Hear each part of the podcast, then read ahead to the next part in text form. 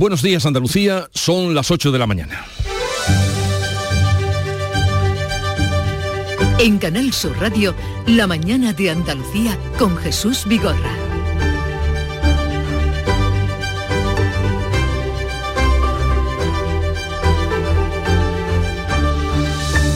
La Mesa Nacional de la Sequía estudia hoy la gravedad de la situación de la sequía en España.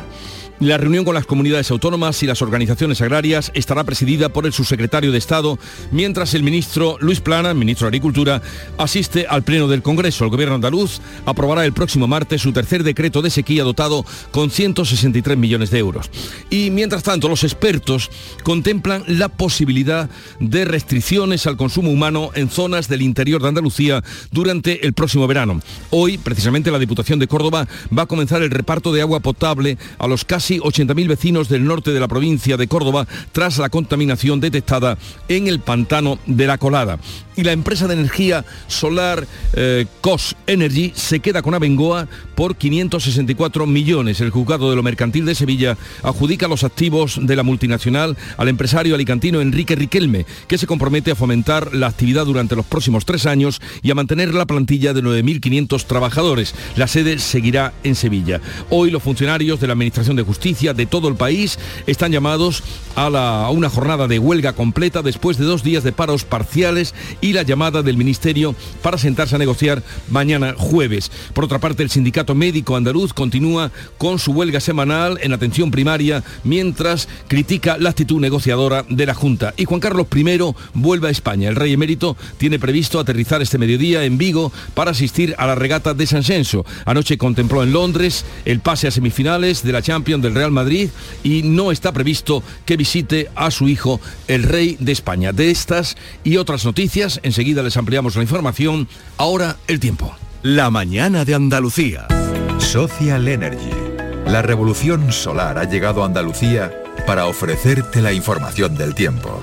19 de abril, miércoles, en el que vamos a tener rachas muy fuertes de viento de levante en el estrecho que por tercer día consecutivo mantienen cerrado el puerto de Tarifa. También se sufrirá este viento en todo el litoral gaditano, aunque irá mainando durante la tarde. Los cielos van a estar poco nubosos, aunque aparecerán algunas nubes en el tercio sur por la mañana que podrían traer alguna esperanza débil de lluvia, más probable en la mitad occidental de Málaga y en el tercio sureste de Cádiz. Las temperaturas registran ligeros cambios con una máxima de 30 grados en Córdoba y Sevilla. En abril, Sol 1000. Aprovecha el cambio de hora con Social Energy y disfruta más horas de sol, más ahorro. Aprovecha las subvenciones disponibles para ahorrar hasta el 90% en tu factura con tus paneles solares gracias a nuestras baterías. Primeras marcas con hasta 25 años de garantía. Estudio gratuito en el 955 44 11 11 y socialenergy.es. La revolución solar es Social Energy.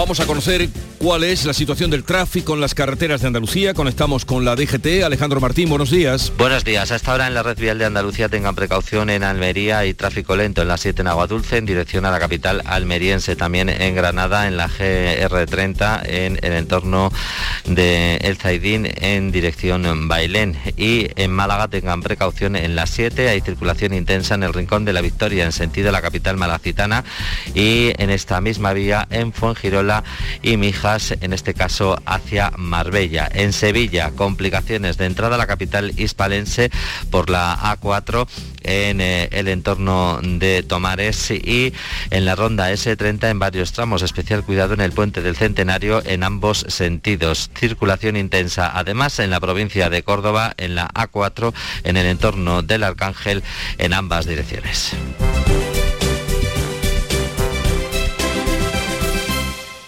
El 9 de mayo de 2018 se celebró por primera vez el Día Mundial de los Calcetines Perdidos. Y en fin, si hasta los calcetines perdidos tienen su propio día, ¿no te mereces tú también el tuyo? Con mi día de la 11 elige tu fecha especial y juega con ella. Todos los días por un euro gana hasta 3.000 euros. Mi día, el sorteo más tuyo. Y recuerda, uno de cada cinco toca. A todos los que jugáis a la 11, bien jugado. Juega responsablemente y solo si eres mayor de edad. En Canal Sur Radio, la mañana de Andalucía con Jesús Vigorra. Noticias. Vamos a contarles la actualidad de este 19 de abril en el que la Mesa Nacional de la Sequía se va a reunir en una situación de gravedad extrema por la falta de agua. La Junta exige al Gobierno sus inversiones hídricas pendientes aquí en Andalucía y el Ministerio pide evitar una confrontación por mor del agua. Manuel Pérez Alcázar. La mesa va a analizar la incidencia de la grave situación de sequía en cultivos y ganado, además del estado de las reservas de agua en los embalses. El presidente de la Junta pide una política de Estado en materia de agua. Juanma Moreno critica que el gobierno solo haya invertido en obras hídricas 10 de los 300 millones de euros comprometidos.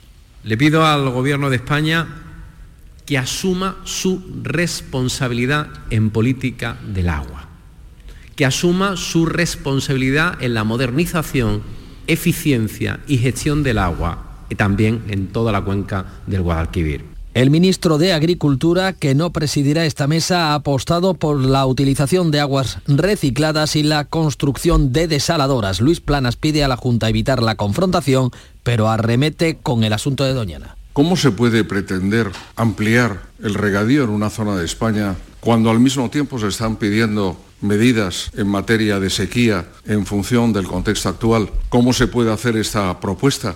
Las 20.000 hectáreas de cereal que hay en las comarcas de Los Vélez y el Almanzora en Almería se han perdido por la sequía. Paqui Iglesias de la UPA va a pedir en esta mesa que se puedan utilizar para pasto de ganado. Eh, ha nacido que se dé como, como alimento para el ganado, pues porque el incremento de los piensos, que ya es harto por la guerra de Ucrania, pues se va a disparar más. Los expertos de la Junta preveían este martes posibles restricciones para el consumo en verano en zonas del interior y una posible también caída del Producto Interior Bruto. El informe del BBVA, de hecho, eleva a 35.000 los empleos perdidos en Andalucía por la sequía. El gobierno andaluz va a aprobar el próximo martes más de 160 millones en obras hídricas y ayudas al campo. Los embalses andaluces estaban este martes al 27,58% de su capacidad, 30 puntos menos que la media nacional el peor dato en 15 años. Y en medio de esta situación persiste el conflicto sobre la proposición para regularizar los regadíos en el entorno de Doñana que ahora llega a Bruselas, Nuria Durán. La vicepresidenta de Transición Ecológica ha expuesto al comisario de Medio Ambiente que espera explicaciones de la Junta para responder a esa amenaza comunitaria de sanción si llega a aprobarse la ley andaluza. Teresa Rivera sostiene que el presidente Moreno la ha defraudado es un señor que me ha defraudado mucho, porque es que hace un año tuvimos esta conversación y él me prometió que nunca pondría en riesgo Doñana, que aquello decaería con la disolución del Parlamento andaluz y de repente me encuentro esto, no sé muy bien qué hacer. Él sabe que pone en riesgo sanciones que deberemos pagar todos los españoles el comisario garantiza que Europa defenderá el humedal. Un grupo de eurodiputados españoles, liderados por los socialistas, ha posado con el lema Salvemos Doñana. Entre tanto, el presidente del PP europeo defiende ante la Comisión que el propósito de la Junta de regularizar regadíos respeta la jurisprudencia de la Unión. Por su parte, el portavoz del Gobierno andaluz acusa a los socialistas de mentir con la carta que están distribuyendo en Bruselas. Ramón Fernández Pacheco asegura que desmontarán esa versión en la reunión del día 3 de mayo con el comisario. El viaje a Bruselas, por supuesto, vamos a ir a reunirnos con eh, la Comisión Europea, eh, vamos a reunirnos con el Parlamento Europeo y vamos a reunirnos con todo aquel que sea necesario con una única herramienta, que es la verdad. Y vamos a desmentir al Gobierno de España y a todos sus altavoces. El presidente de la Confederación del Guadalquivir ha pedido en el Parlamento andaluz limitar la expansión de nuevos regadíos ante la situación de sequía. El campo está seco por la falta de lluvias, bien lo saben, bien lo estamos contando. Los regadíos de la cuenca del Guadalquivir ya saben que van a contar con casi un 40% menos de agua que el año pasado. Y en una finca de olivos del municipio sevillano de Araal se encuentra nuestra compañera Beatriz Galeano. Buenos días, Beatriz. Buenos días desde el campo, rodeada, como has dicho, de olivos, de trigo, de girasoles, también de avena con la tierra completamente desquebrajada a mis pies y con muy poquitas nubes en el cielo. Así está el campo y conmigo está Manuel Peña, agricultor, que hoy, como cada día y desde hace mucho tiempo, se hace la misma pregunta que cientos de agricultores andaluces. ¿Cuándo va a llover? Manuel, buenos días. Buenos días. Nos ha estado explicando cómo se nota en el campo que hay sequía. Por ejemplo, en la avena que tengo delante. Bueno, la avena, primero que no tiene tallo y segundo que no tiene cuerpo, al no tener tallo no tiene cuerpo y en vez de 40 o 50 granos que suele tener, pues tiene 10 o 12 granos y además está pequeño el grano y chupado, que no tendrá ni peso específico ni nada. Esto la avena, un poquito más adelante hay un campo de trigo, me decías que está blanco y tendría que estar verde. Hombre, todavía no, no tiene por qué estar del color blanco. Todavía tendría que lloverle algo y, la espiga para el último granazón tendría que tener engordar un poco el grano. Pero el grano está chupado, la espiga está chica y la gente lo está cegando para pa ajeno, para ganado, porque no se va a poder ni cegar, porque no tiene grano. Pero eso son pérdidas importantes, ¿no? Hay diferencia, mucha diferencia de precio si es para, para los animales o si es para el, para el consumo, ¿no? Mm, mm, la pérdida es grandísima porque lo que te pueden dar es, no sé lo que te darán por hectárea, pero mayormente es para quitarle ya ese peso a la tierra, porque ya de todas maneras si vas, sabes que no vas a coger grano, pues ya le quitas ese, ese peso a la tierra y la puedes labrar. Pero eh, yo creo que para, para, la simiente no se va a coger dinero, seguro. Seguro que para el costo de la simiente y de las labras que se le dio, más el abono que se le ha echado, eh, no, va a dar, no va a dar rendimiento. Son las tierras calmas, que son las tierras que se van cambiando de labor. Al otro lado tenemos olivos. ¿Cómo están los olivos? Bueno, los olivos están fritos. Eh, estamos arrastrando una sequía desde el año 2007. El olivo aquí estamos en un olivar de secano. Ahora mismo está verde, está en plena floración. Pero lo que es el granito del esquimo también se le nota que es más menudo que otros años. Y hay que, estamos podando para por lo menos, como estos olivos son de, de aceituna de mesa, por lo menos que haya algo de calidad. En vez de cogerle a un olivo a lo mejor 50 kilos, cogerle 25, pero que sea de buena calidad. ¿Usted había vivido una situación así antes? Yo recuerdo, pero de chico, no de, de, adulto tan grande, tantos años, no, no lo recuerdo. Mi padre cuenta que sí, que hubo años que también hubo sequías grandes, pero yo no, no la recuerdo. ¿Y la tierra? Cuando usted mira la tierra está completamente desquebrajada. Me explicaba usted antes que eso es eh, hace que se evapore aún más el agua del interior. Esos son resquicios que suelen salir entre julio y agosto. Entonces cambias el apero, le vas pasando un palo para que no se evapore tanto la tierra pero ya en abril estamos utilizando aperos del verano, porque eh, la tierra está totalmente abierta, son resquicios y por ahí se evapora. entonces, como son secanos, eh, tratamos de que no se va, que no se evapore lo, cuanto menos mejor. Muchas gracias, Manuel. A ti. Pues esa es la situación en el campo, Jesús, pendiente también los agricultores, claro, de esa mesa de la sequía, pero más pendientes aún del cielo y de saber si, si va a llover antes de que suban más las temperaturas y se acerque el verano. Una muestra que nos ha transmitido Beatriz Galeano en el campo de una realidad llena de incertidumbres e inquietante que se podría dar, nos lo cuenta desde el Aral, pero que se da a esa hora de la mañana en muchísimos territorios de Andalucía. La empresa pública de Agua de la Sierra de Huelva analiza hoy la situación de la comarca en la que 12 poblaciones sufrieron restricciones el pasado verano. Sebastián Forero.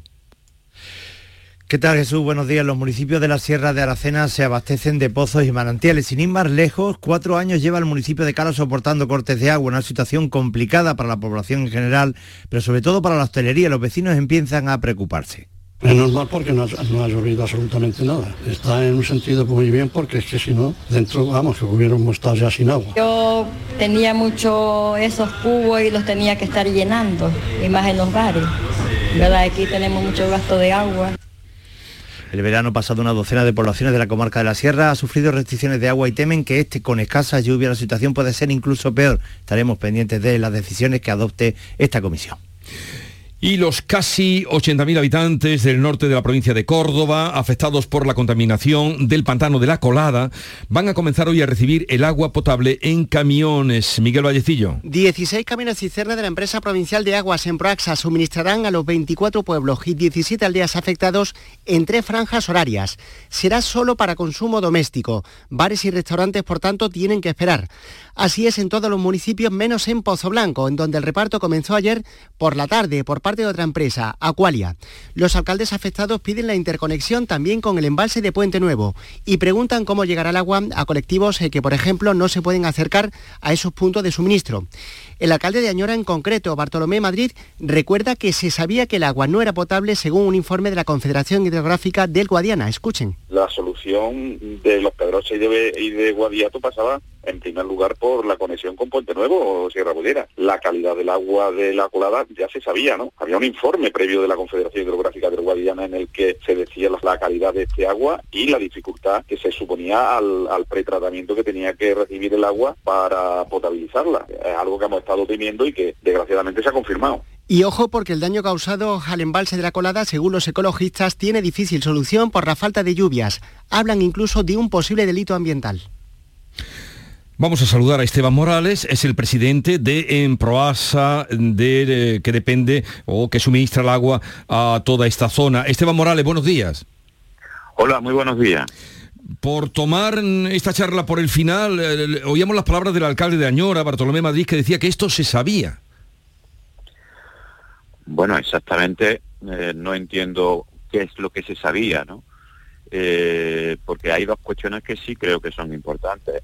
El estado del pantano, efectivamente, eh, se conoce la, situación de la calidad del agua, pero no hay que olvidar que el proceso de potabilización precisamente va dirigido a hacerla potable y puede haber agua mucho de peor calidad que la que tiene la colada que se potabilizan sin mayor problema. Por tanto, mm, no, no, sé lo que se sabía, según el alcalde de Añora. Bien, él hablaba de que había un informe de la Confederación del Guadiana, pero vayamos a lo que usted nos pueda contar y, es qué ha pasado en la colada.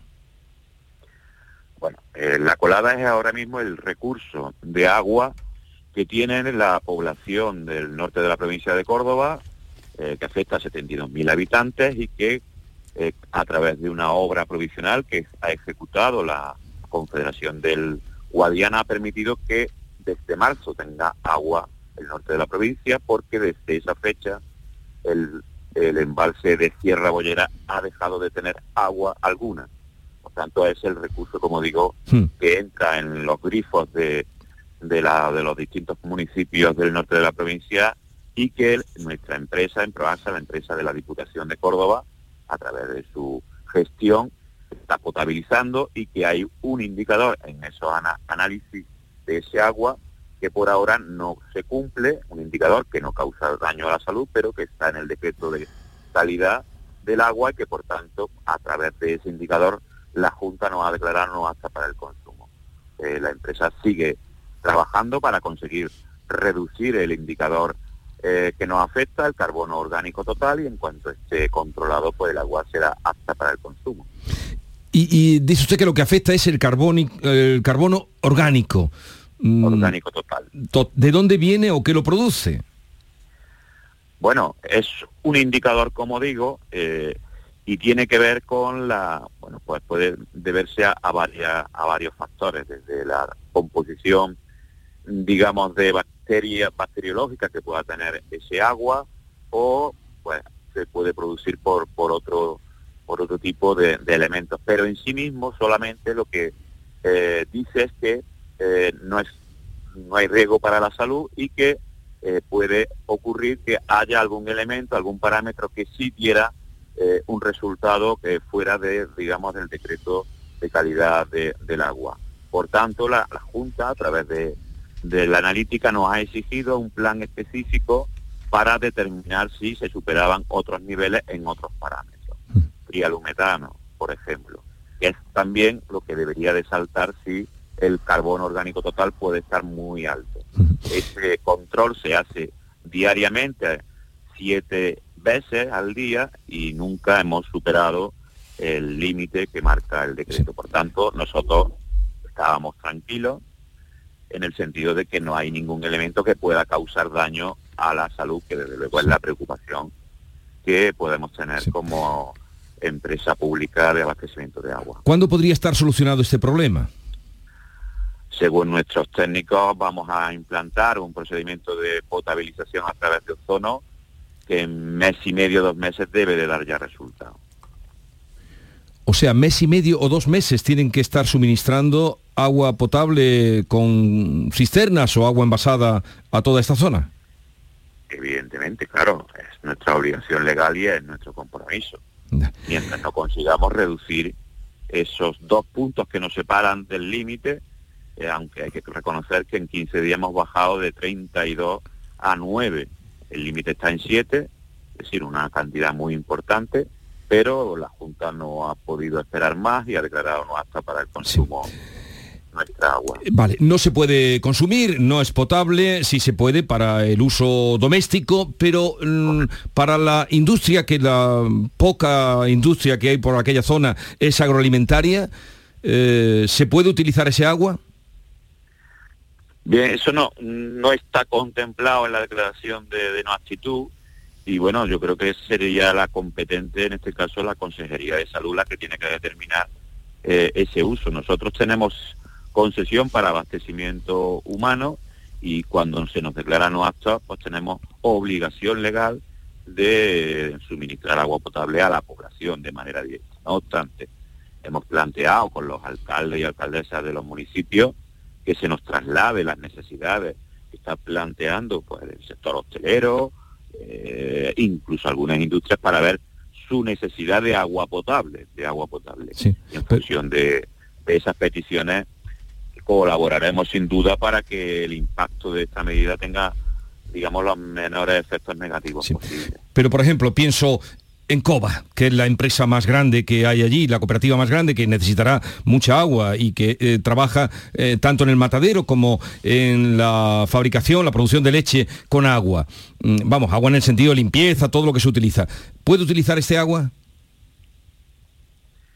Eh, esa respuesta no la, no la tenemos que dar nosotros.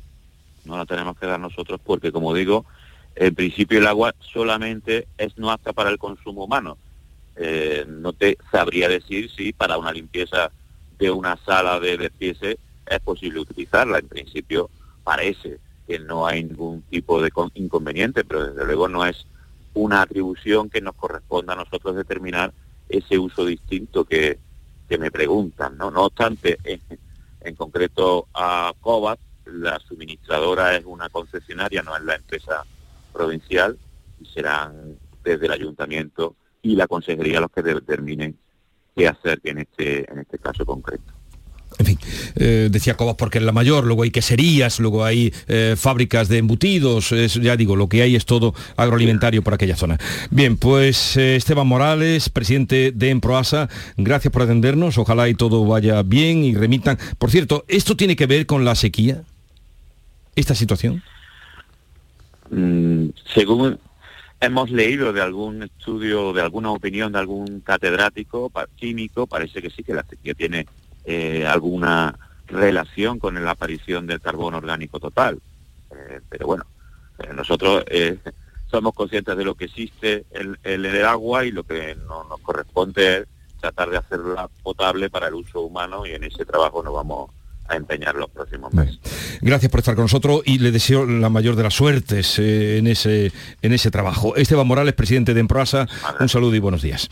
Eh, ya han oído, zona norte de la comarca de Los Pedroches, eh, Alto Guadiato, mes y medio, dos meses podrían estar suministrando el agua con cisternas, es lo que nos ha contado, aparte de también la incertidumbre o saber qué pasa con, con esa utilización del agua para industrias agroalimentarias.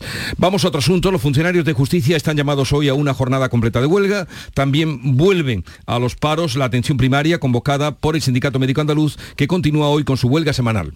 Los dos días de, de paros parciales han provocado la paralización de procesos y vistas judiciales. El Ministerio ha convocado mañana una reunión, pero los sindicatos convocantes desconfían y amenazan con no acudir si no incluyen en el orden del día sus reivindicaciones, como explica Luis Calero de Comisiones Obreras el Gobierno ha tratado como funcionarios y funcionarias de segunda el 93% del personal de la Administración de Justicia, que llevamos el peso fundamental del trabajo, elevando las retribuciones de solo el 7% restante, que es el cuerpo del letrado.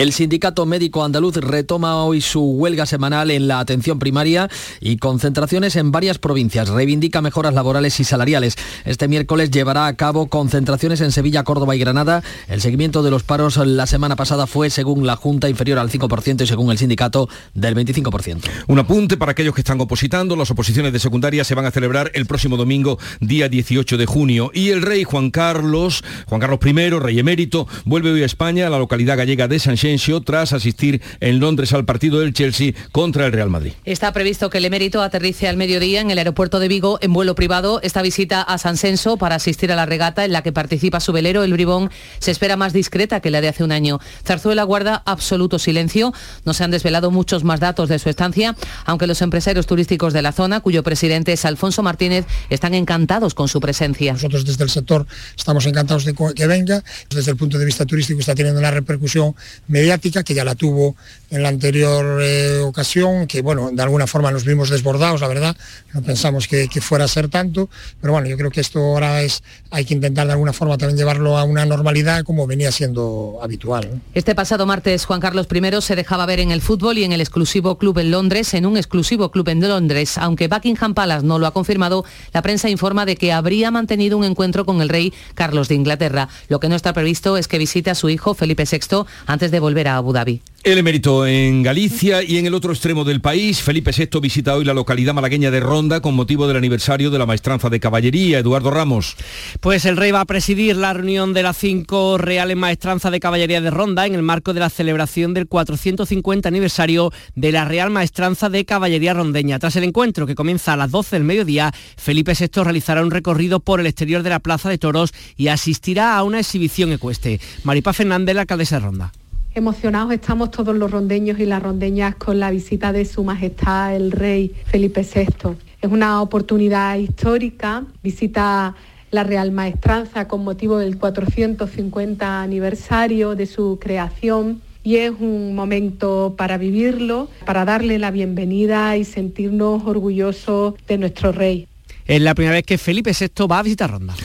La empresa española COS Energy gana la oferta y se queda con Abengoa. Se compromete a mantener la actividad y a los más de 9.000 trabajadores. Cox Energy, un grupo empresarial de energías renovables, ha ofrecido 564 millones de euros para adquirir todas las áreas de negocio, las 28 filiales productivas, eh, manteniendo la actividad y el empleo. También asume la deuda financiera y los avales para proyectos en activo, además del pago de las nóminas atrasadas. La sede se va a quedar en Sevilla. Los trabajadores y la Junta han recibido la noticia con entusiasmo. De ámbito judicial, el Tribunal Constitucional rechaza por segunda vez la suspensión cautelar del impuesto a las grandes fortunas que pedía la Junta y admite a trámite los recursos de Madrid y Galicia. Y el Ayuntamiento de Carboneras anuncia alegaciones contra el auto judicial que da cinco días al alcalde antes de multarle por no cumplir la sentencia que obliga a calificar como suelo no urbanizable el terreno del hotel El Algarrobico. María Jesús Recio.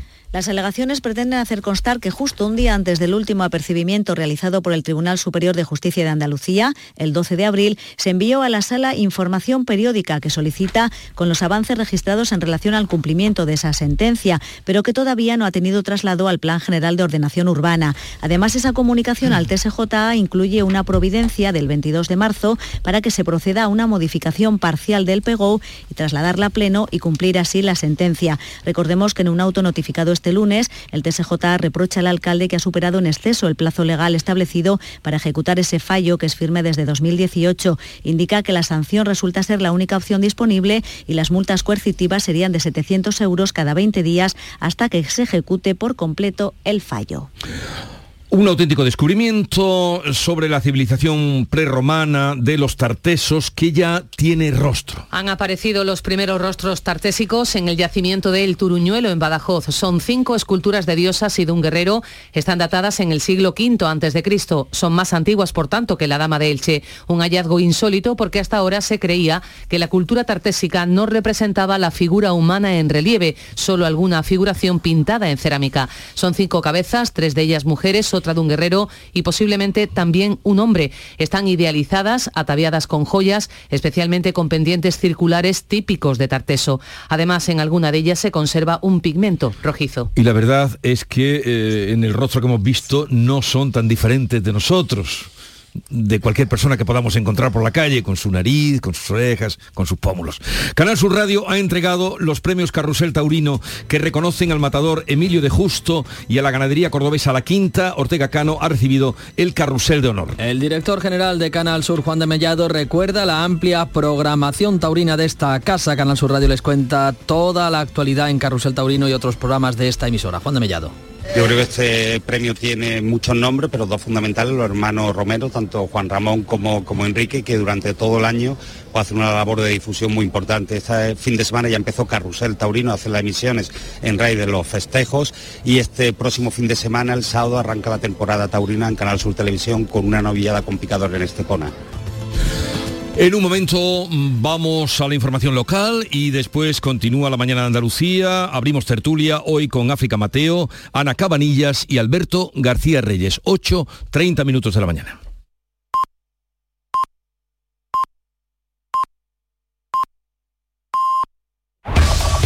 En la mañana de Andalucía de Canal Sur Radio, las noticias de Sevilla. Con Pilar González. Buenos días, Abengoa se queda en Sevilla y mantiene a sus trabajadores. La empresa española Cox Energy adquiere la empresa y terminan así ocho años de lucha por la supervivencia de la multinacional sevillana. Esto en un día en el que se abre la temporada de ferias y como siempre se hace en Mairena del Alcor desde hace 582 años. Enseguida los detalles, antes el tráfico. Quedan tres kilómetros de retenciones en la entrada a Sevilla por la autovía de Huelva, un kilómetro por las autovías de Coria, Mairena y también de Utrera, uno en el nudo de la Gota de Leche hacia Ronda Urbana y dos en el Centenario sentido Cádiz. Hoy tenemos intervalos de nubes medias y alta, viento del este, las temperaturas bajan un par de grados. La máxima prevista es de 28 grados en Écija, Lebrija y Morón, 30 en Sevilla. A esta hora 15 en la capital. Atención Sevilla. El mundo del automóvil en Sevilla tiene nombre propio. Grupo Berrocar. Más de 30 años en el sector. Un gran stock de turismos y furgonetas en alquiler y un amplio abanico de vehículos en venta con una de las mejores garantías. Búscanos en grupoberrocar.com y en nuestros puntos de venta y alquiler en Sevilla y provincia. Grupo Berrocar. Tu confianza, nuestro motor. Fotito en Madrid, fotito en Ciudad Real, en Puerto Llano, en Villanueva de Córdoba, en Córdoba y fotito en la Plaza España de Sevilla. ¿Te importa quitar el flash?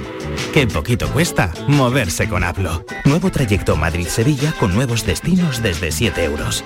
Compra desde el 12 de abril y viaja a partir del 1 de junio con Hablo. Más información en renfe.com. Renfe, tu tren.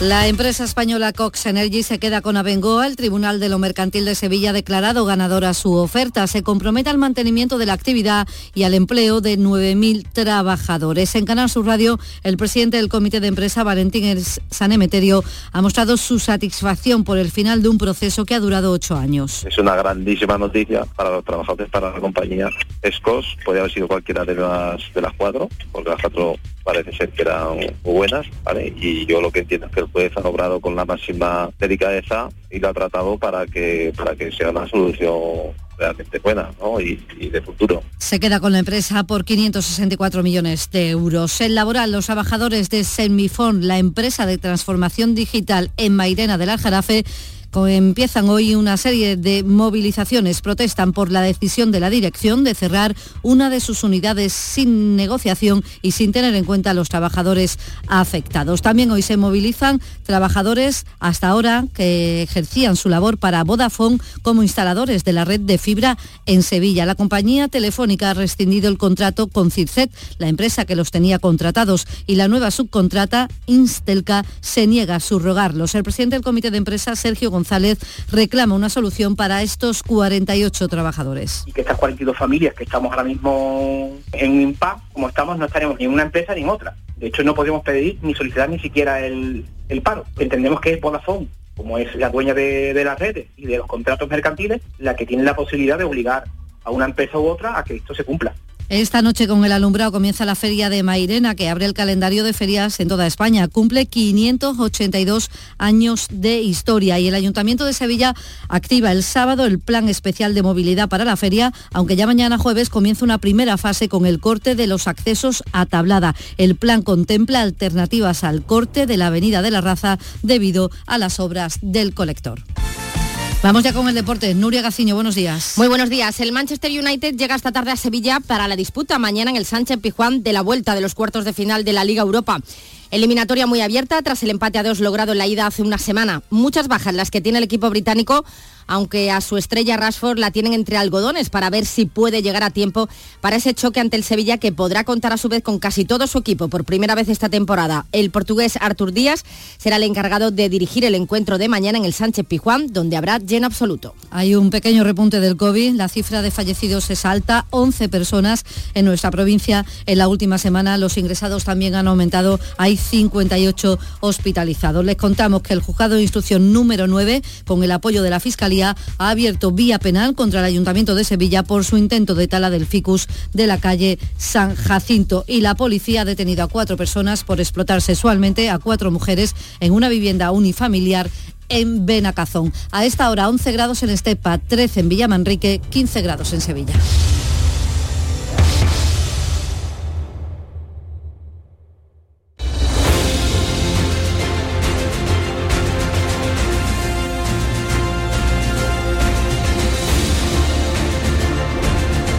8.35 minutos de la mañana, sintonizan Canal Sur Radio y en un momento abrimos charla de actualidad hoy con África Mateo, Ana Cabanillas y Alberto García Reyes. Será en un momento. En Canal Sur Radio, por tu salud, responde siempre a tus dudas. Especialistas en alergia estacional avisan del incremento de estas patologías entre los niños. No solo hay más casos, sino que además se manifiestan cada vez a más temprana edad.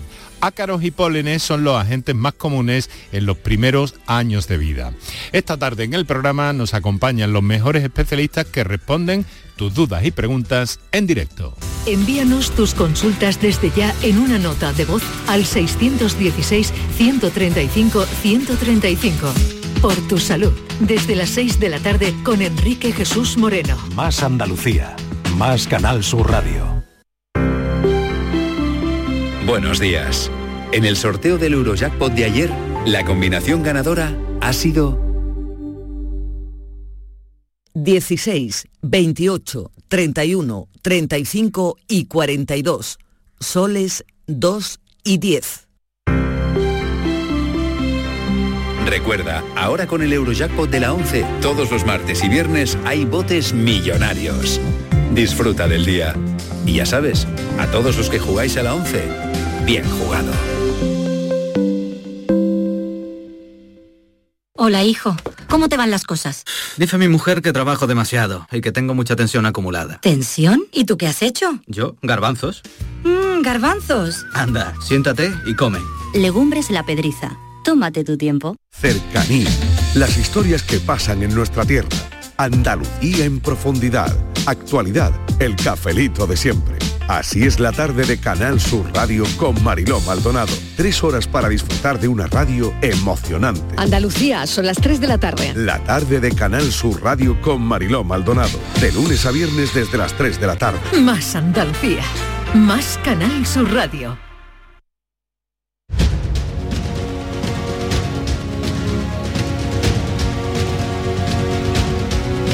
Esta es La Mañana de Andalucía con Jesús Vigorra, Canal Sur Radio. Y hoy, además, con África Mateo del Ideal de Almería. Buenos días, África. Hola, muy buenos días.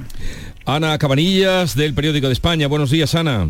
Buenos días, Jesús. ¿Te toca hoy Congreso o no?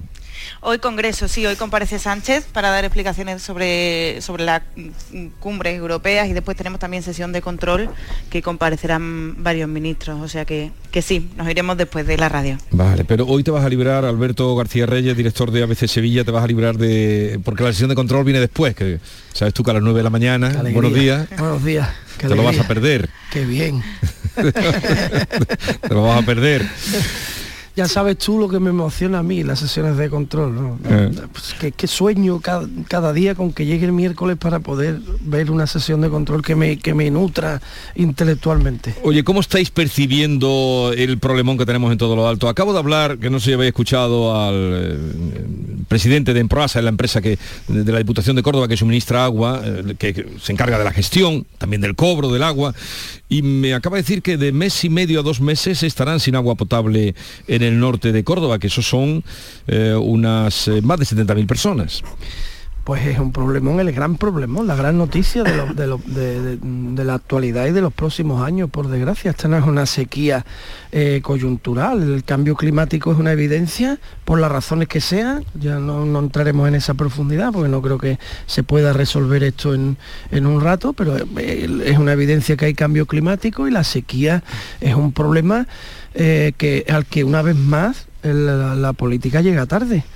Eh, la, falta de infraestructuras hidráulicas eh, eh, que, tendría que haberse promovido después de la sequía de mediados de los años 90 y que ya nos enseñó muchas cosas, mm, esa falta de infraestructuras hidráulicas es la que, la que nos tiene donde, donde estamos, no han hecho los deberes, a pesar de que los pronósticos eran claros y ahora pues tendremos que Em, invertir de manera apresurada para intentar salvar esto de, la manera que sea. Sí, al final... Em, me sigue sorprendiendo eh, porque parece que la sequía es como que el ser humano lo tenemos todo controlado, ¿no? Pero al final son los elementos naturales los que, los que más nos desconciertan y en los últimos años lo hemos visto también muy, muy claramente con, la pandemia, ¿no? Eh, estamos acostumbrados a tenerlo todo, abrir el grifo a que salga agua y el supermercado y tener, y tener productos que también, que también su origen está, está en, gran parte en el campo y en, la agricultura. Y, estos son como, como golpes de realidad, ¿no? Que, además es que, como decía Alberto, nos vamos a tener que ir acostumbrando porque estamos hablando ya de una sequía crónica. Es el quinto año en que no llueve como debería y, todos los años eh, llega verano o llega hacia final de primavera eh, y, se aborda este tema, ¿no? A mí me sorprende que ya eh, siendo todavía abril, ya estemos en una situación tan crítica como la que, como la que planteaba, porque eh, si, en Córdoba, en el, en el, norte de Córdoba, no van a tener agua de aquí a dos meses, es que no van a llegar ni al verano. Eh, sí que es verdad que todos hablamos de este tema cuando, cuando toca, pero lo que hacen falta son políticas de largo plazo eh, y que es lo más difícil, ¿no? porque es muy fácil hacer promesas en periodo electoral o cuando se dan ciertas dificultades eh, y luego eh, es complicado concretar algo cuando muchas veces no vas a ver los réditos inmediatamente. y ahora en, campaña yo creo que es un tema que va a estar muy presente. Pero, pero bueno, a ver, porque Juanma Moreno ya sabemos que llegó al gobierno prometiendo políticas del agua, que, lo hizo muy famoso, pero al final tiene competencia sobre un 30% de las, de, las cuencas, con lo cual veremos si, se da una colaboración con el gobierno, que es lo que, es lo que hace falta. Pero, eh, ahora, eh, África, te doy paso, pero he hablado de Córdoba, pero que los expertos en la reunión que tuvieron ayer en Andalucía prevén restricciones de consumo en el interior de Andalucía durante el verano. ¿eh? Sí, eh, aquí el problema está porque la Junta va a sacar el tercer decreto de sequía ya también esta semana. Eh, en esos decretos, los dos anteriores sí que han impulsado obras, sobre todo de, reutilización, de depuración, pero claro, ¿cuánto tardan esas obras? Estamos siempre en lo mismo. El problema es eh, que las infraestructuras son obras pesadas, son obras que además se planifican a, un tiempo determinado y luego siempre se alargan mucho más y mientras, ¿qué vamos a hacer? Ese es el gran problema. Yo creo que sí se está empezando a planificar. De hecho, por ahí debe de ir, yo creo, el discurso de la Junta, más que por ampliar regadíos en Doñana ni por eh, otro brindis al sol. Yo creo que este es el discurso que de verdad debe de adoptar el Gobierno, porque aunque solo tenga competencia en un 30%, tiene que abordar eso y además tiene que presionar al Gobierno central eh, para que haga eh, su tarea también. Entonces, mm, creo que es el momento, igual que estamos viendo cómo se asfaltan todas las calles en nuestros municipios porque vienen las elecciones municipales, pues vamos a aprovechar también ese empujón de que vienen las generales y apretar al gobierno a que de verdad haga obra y ahí sí se le puede sacar los colores porque hay muchas obras comprometidas hace muchos años y que no se han realizado. Y por ahí es por donde tenemos que, andar y también por cambiar un poco la mentalidad. Eh, si hay que hacer desaladoras porque esta situación ya es irreversible, como decía Ana, el quinto año en el que no llueve lo que debería y este año más agudizado todavía, pues hay que cambiar el discurso y los pantanos ya no nos sirven, tienen que servir otras cosas y yo creo que el futuro por supuesto sacar más recursos del agua que podemos reutilizar y depurar y todo, pero el futuro está visto que por ahora eh, la fórmula más segura es la, desalación. Pues ellos tienen una zona de las más secas de, de, España y gracias a las desaladoras que tenemos, pues la agricultura sigue funcionando, que también es una de las que más agua requiere. Sí, aquí eh, eh, está bien que hagamos eso de al César lo que es del César. Eh, los políticos llegan tarde, pero es cierto que el eh, mm, responsable político en España que ha empezado a hablar de las políticas del agua, de la necesidad de infraestructuras hidráulicas, ha hecho decretos de sequía hasta el momento es, es Juanma Moreno. ¿eh? Y, y a partir Pero en de ahí- su segundo mandato, ¿eh? Eh, Alberto sí, sí. llegan todos tarde. Estoy En diciendo- la primera legislatura no hizo nada de agua. África, mm, mm, yo que le hablo al viento, he dicho, van todos tarde, si he, si he sido yo el que ha dicho que van todos tarde. Ahora, que aclarando que todos van tarde, eh, sí hay que reconocer que el primero que se ha tirado a este charco, nunca mejor dicho, eh, eh, Juanma Moreno. Otra cosa es cómo lo está haciendo en algunas en algunas cuestiones, que podemos discutirlas también, todo se puede discutir, pero al César lo que es de César. Bien, eh, Pero un en esto yo también- África, si remata, permitís. sí, remata No, porque voy a otra cosa. Sí, pues que, que también esto ha sido la discusión estéril de siempre porque llevamos eh, 15 años o 20 años con el debate entre si embalse y trasvase o aquel plan agua que, que viene del gobierno de Zapatero de empezar a hacer otro tipo de infraestructura. El PP siempre se ha negado a adoptar otro tipo de políticas de agua. Vamos a ver lo que plantea el tercer decreto de sequía. Ahora seguiremos hablando de muchas cosas y variadas, pero os voy a presentar eh, Alberto, que está aquí conmigo en la cartuja, a Ana Cabanillas, África Mateo, a nuestro director de Canal Sur Radio, eh, Juan Miguel Vega, que está con nosotros en toda la mesa para darnos las notas. Ya veremos si con cómo son las notas, eh, porque hoy ha salido el estudio general de medios. Juan Miguel Vega, buenos días, director. Buenos días, querido Jesús. Las notas son siempre buenas, uno es benévolo. ¿eh? Y sobre todo la audiencia no solamente es benévola, sino que es muy generosa con su radio, con, con Canal Sur Radio, la radio de Andalucía, que en esta última oleada de- del EGM, en esta encuesta, pues eh, acumula un total de casi medio millón de oyentes, todo el grupo de emisoras, 497.000 oyentes entre nuestras distintas cadenas. Eh, Canal Sur Radio en concreto, pues reúne de lunes a viernes cada día a 209.000 oyentes, eh, con especial eh, eh, eh, bueno, incorporación a, a este tramo de la mañana que sigue siendo el, el tramo, el tramo líder de nuestra programación, por lo cual te doy, querido Jesús, la, la enhorabuena. La verdad es que bueno, eh, creo que tenemos que felicitarnos porque nuestra programación que está basada en la información y el entretenimiento tiene justo en esos pilares los, eh, los eh, picos de su audiencia. La información, los informativos, los espacios donde contamos lo que pasa, como este, como el programa Andalucía a las dos, que dirige Fran López de Paz, como el Mirador de Andalucía, eh, de Natalia Barnés, pues acumulan gran cantidad de oyentes mejoran su, su audiencia y, y del mismo modo lo hacen también los programas deportivos. A destacar, por ejemplo, el pelotazo, la gran jugada del fin de semana, programas, en fin, de, de información. Y también los programas de servicio público, como el programa de Enrique Jesús Moreno por tu salud, que cada tarde, bueno, pues ha multiplicado su audiencia y que reúne de 6 a 7 de la tarde gran cantidad de andaluces eh, en torno a alguna cuestión re- relacionada con la salud. El dato de Canal Sur Radio es bueno, pero el de eh, mm, Canal Fiesta es espectacular, porque por tercera oleada consecutiva sigue subiendo. Somos ahora mismo, tenemos que decir que somos el segundo grupo eh, de- con más audiencia de entre todas las eh, radios autonómicas, una, una radio que además compite quizá eh, en cierta desigualdad con respecto a otras porque no tenemos un, un idioma propio y el contexto en el que nosotros salimos cada mañana a las ondas pues es de máxima competitividad. ¿no?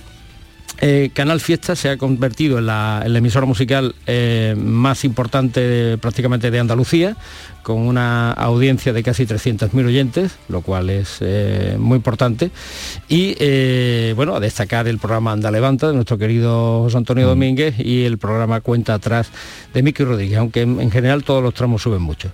En fin, feliz querido Jesús Vigorra, porque los datos, una vez más, vuelven a em, respaldar nuestra misión cotidiana, nuestro trabajo, y vuelven a decirnos que la audiencia de Andalucía pues está con su radio, lo cual nos llena bueno, de mucha satisfacción y nos hace que insistamos en este esfuerzo cotidiano que hacemos cada día por llevarles la información, el entretenimiento y por hacer Andalucía un poquito mejor. Bueno, pues en eso estamos, es responsabilidad también. Agradecemos a todos los oyentes que nos escuchan, los que están ahora, los que vuelven, los que vienen, los que vendrán, que confíen en nosotros y que pongan eh, el oído a esta su emisora Canal Sur Radio. Yo quiero felicitar en cualquier caso a los profesionales de la casa, profesionales y nuestros queridos colaboradores, también que cada mañana, bueno, pues contribuyen a que hagamos una programación de, de calidad, de primer nivel y que la radio de Andalucía pues sea una radio de, de altura, a la altura del, del pueblo andaluz. ¿no? Por lo tanto, mi enhorabuena a todos vosotros por el trabajo, por el esfuerzo que hacéis día a día para conseguir estos datos que yo diría son extraordinarios. Nos alegra mucho. Eh, querido director Juan Miguel Vega, gracias por esta visita que, que nos da alegría, ¿verdad? Y nos, nos da gasolina. Enhorabuena, enhorabuena, da mucha gasolina, sí. Volveré dentro de tres meses, espero ¿Ah, que sí? con noticias similares. ¿eh? Para mandarnos de vacaciones. Eh, bueno, sí, de vacaciones, de vacaciones y además pagadas. ¿eh? Hasta luego. Adiós, adiós.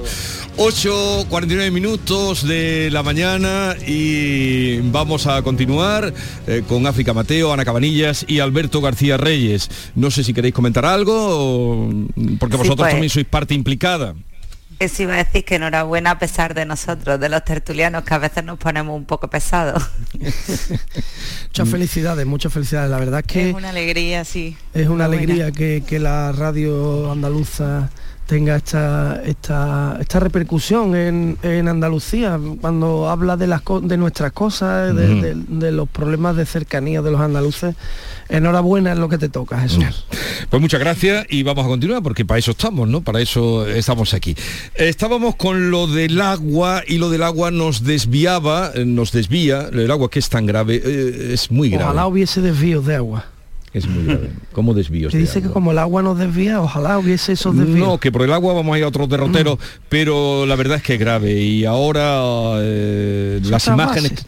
las imágenes que salen en la televisión pues somos también en ese sentido muy ahora mira uno y todos son secarrales eh, eh, terrenos mm, resquebrajados pantanos que están al límite en fin pero claro somos tan frágiles seremos conscientes de lo frágiles que somos de lo que puede pasar si no llueve ahora vamos a lo metafísico Pues, ¿qué quieres que te diga? Me parece que eh, em, es una lección también para, para esta sociedad mm, contemporánea, si quieres que entremos en lo metafísico, que cree No, que un se cree comentario. Si capaz somos conscientes de lo controlarlo frágiles todo. que somos. Ahora que ahora esto de la inteligencia artificial y todo esto, pues mire usted, pues no, no somos tan inteligentes ni podemos controlarlo todo. eh, mm, porque gracias a Dios, o por desgracia, como quiera cada uno verlo, tenemos una dependencia absoluta de la, de la naturaleza que podemos controlar solo hasta cierto punto. Es verdad que nosotros eh, hemos provocado parte de, de esta situación, pero no el 100%. Y si no llueve, ¿qué hacemos?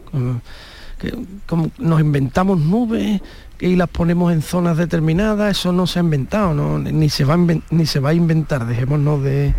Entonces, bueno, pues mm, somos frágiles, claro que, que lo somos. Eh, Lo que tenemos que ser, a lo mejor, es, ante esa fragilidad, es más humildes y trabajar un poco más con anticipación y con antelación, no pensar que bueno, ah, esto ya se arreglará, porque claro, nosotros, uh, la humanidad no desaparece, no hay forma Mm. de que esto acabe. Y pues un poquito de humildad tampoco nos vendría de- nos vendría mal. Ya, pero ya en el punto en el que estamos, Alberto, eh, qué hacer es que también hay un discurso que nadie aborda porque no es políticamente correcto y es que hay determinadas actividades que requieren muchísima agua y, y- y hay que valorar eh, hasta qué punto tienen una productividad o hasta qué punto eh, generan eh, empleo y riqueza que a lo mejor no se pueden seguir abordando porque estamos en otro momento. No es solo, la, la planificación no ha existido, estamos ya donde estamos. Entonces, a partir de ahí a lo mejor hay que abordar también un discurso de decir, pues esto sí se puede hacer o esto no se puede hacer. ¿Dónde llegamos con lo que tenemos? Hay que ser también realista, que yo creo que falta una dosis de realismo también en todo esto. Falta planificación, claro, y esa es una sí, pero si ya la planificación. planificación no ha llegado y Pero- estamos en el escenario pero en el que estamos, tam- ahora hay que ser realista y decir lo que, lo que hay. Pero esto también es planificación, África, es lo que quiero decir. ¿Qué se puede hacer y qué no? ¿Qué podemos seguir manteniendo y, qué de- y a qué debemos renunciar? Eso también es ¿Pero planificación. había escuchado algún político con este mensaje? Yo todavía no.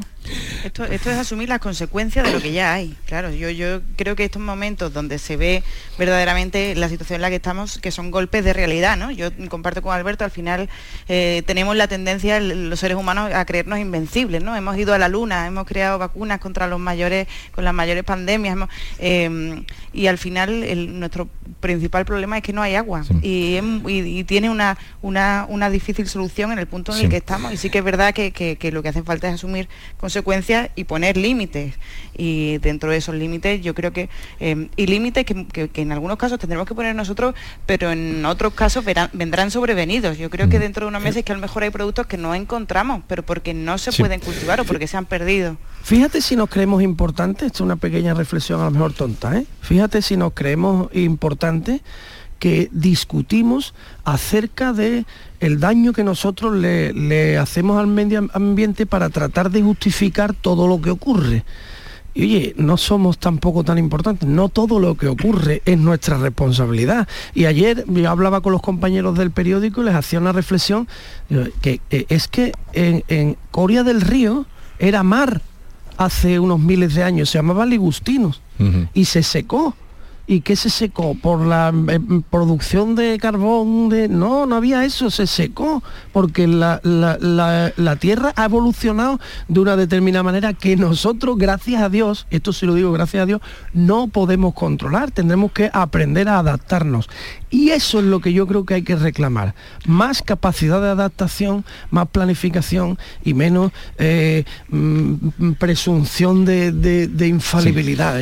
Bueno, Alberto, yo, yo aquí una puntualización muy rápida. Yo creo que sin, sin quitar que, que efectivamente hace falta más capacidad de acción, pero yo creo que no podemos negar la responsabilidad eh, no individual de cada uno, que yo creo que uno poco puede hacer por todo esto, pero que al final que el ser humano ha cambiado como el equilibrio eh, en los últimos Por su- años. por supuesto. con- decir, y, y el aumento de las temperaturas que influye de manera determinante Pero que todo no, esto. o la- sea, las temperaturas no las hemos aumentado solo nosotros.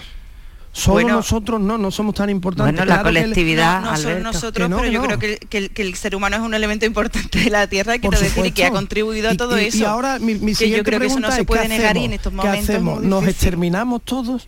No, Y pero nadie está hablando de eso, pero es Pero asumir pero pues el que ser humano nuestra, nuestra acción forma tiene unas parte del ecosistema, consecuencias. ¿no? Claro que tiene una consecuencia la nuestra y le da Y cualquier... de eso llevamos hablando ya 20 años, quiero decir que no es una cosa de hoy. No, pero 20 tampoco... años no, se lleva hablando toda la historia de la humanidad. Eh, a ver, y Doñana. Eh, ¿Qué se dice por Madrid de Doñana, por Bruselas? Ayer fue la ministra de Transición Ecológica, Teresa Rivera, ha dicho eso de ese ser, que es otro tratamiento, no sé si... mm, ¿Lo has oído o no? No, no lo No he lo he oído. Venga, vamos, vamos a escucharlo. Eh, a ver, por favor, Víctor, eh, lo que Teresa Rivera, que ayer fue a Bruselas, eh, día en el que se manifestaron también los eurodiputados con Salvemos Doñana, y decía esto. Es un señor que me ha defraudado mucho, porque es que hace un año tuvimos esta conversación y él me prometió que nunca pondría en riesgo Doñana, que aquello decaería con la disolución del Parlamento andaluz y de repente me encuentro esto, no sé muy bien qué hacer. Él sabe que pone en riesgo sanciones que deberemos pagar todos los españoles A mí esto me parece lamentable, pasar de señorito a ese ser. Yo no sé esta señora Teresa Rivera qué, clase de educación tiene, ¿eh? pero desde luego la que exhibe es mínima. Eh, mire usted, entremos en el debate, discutamos lo que sea, pero hombre, con un respeto. Eso de ese ser que es. Es que al final, ¿sabe qué consigue? Que mm, pudiendo mm, atacar en el buen sentido a Juanma Moreno por sus acciones políticas, le acaba dando la razón con este tipo de, de- de- con este uso del lenguaje tan de- tan despectivo, tan peyorativo. Y de verdad necesitamos políticos que por lo menos se hablen de usted. Eso que de, de ese ser y del señorito. Yo con lo del señorito te, te prometo que me subí por las paredes. Porque de verdad estamos ya cansados. Y que venga alguien. Lo del señorito, de luego, que no. ya- ya está bien, hombre. Un hijo de, un- de bien, inmigrantes. hombre. Bajemos al Yo pensé- terreno en yo pensé en ti, Señorito, yo pensé un hijo en de ti, Alberto. ¿En quién pensaste? Hombre, por favor. Yo en Alberto. Es que es muy fuerte. ¿Pero por qué en Alberto?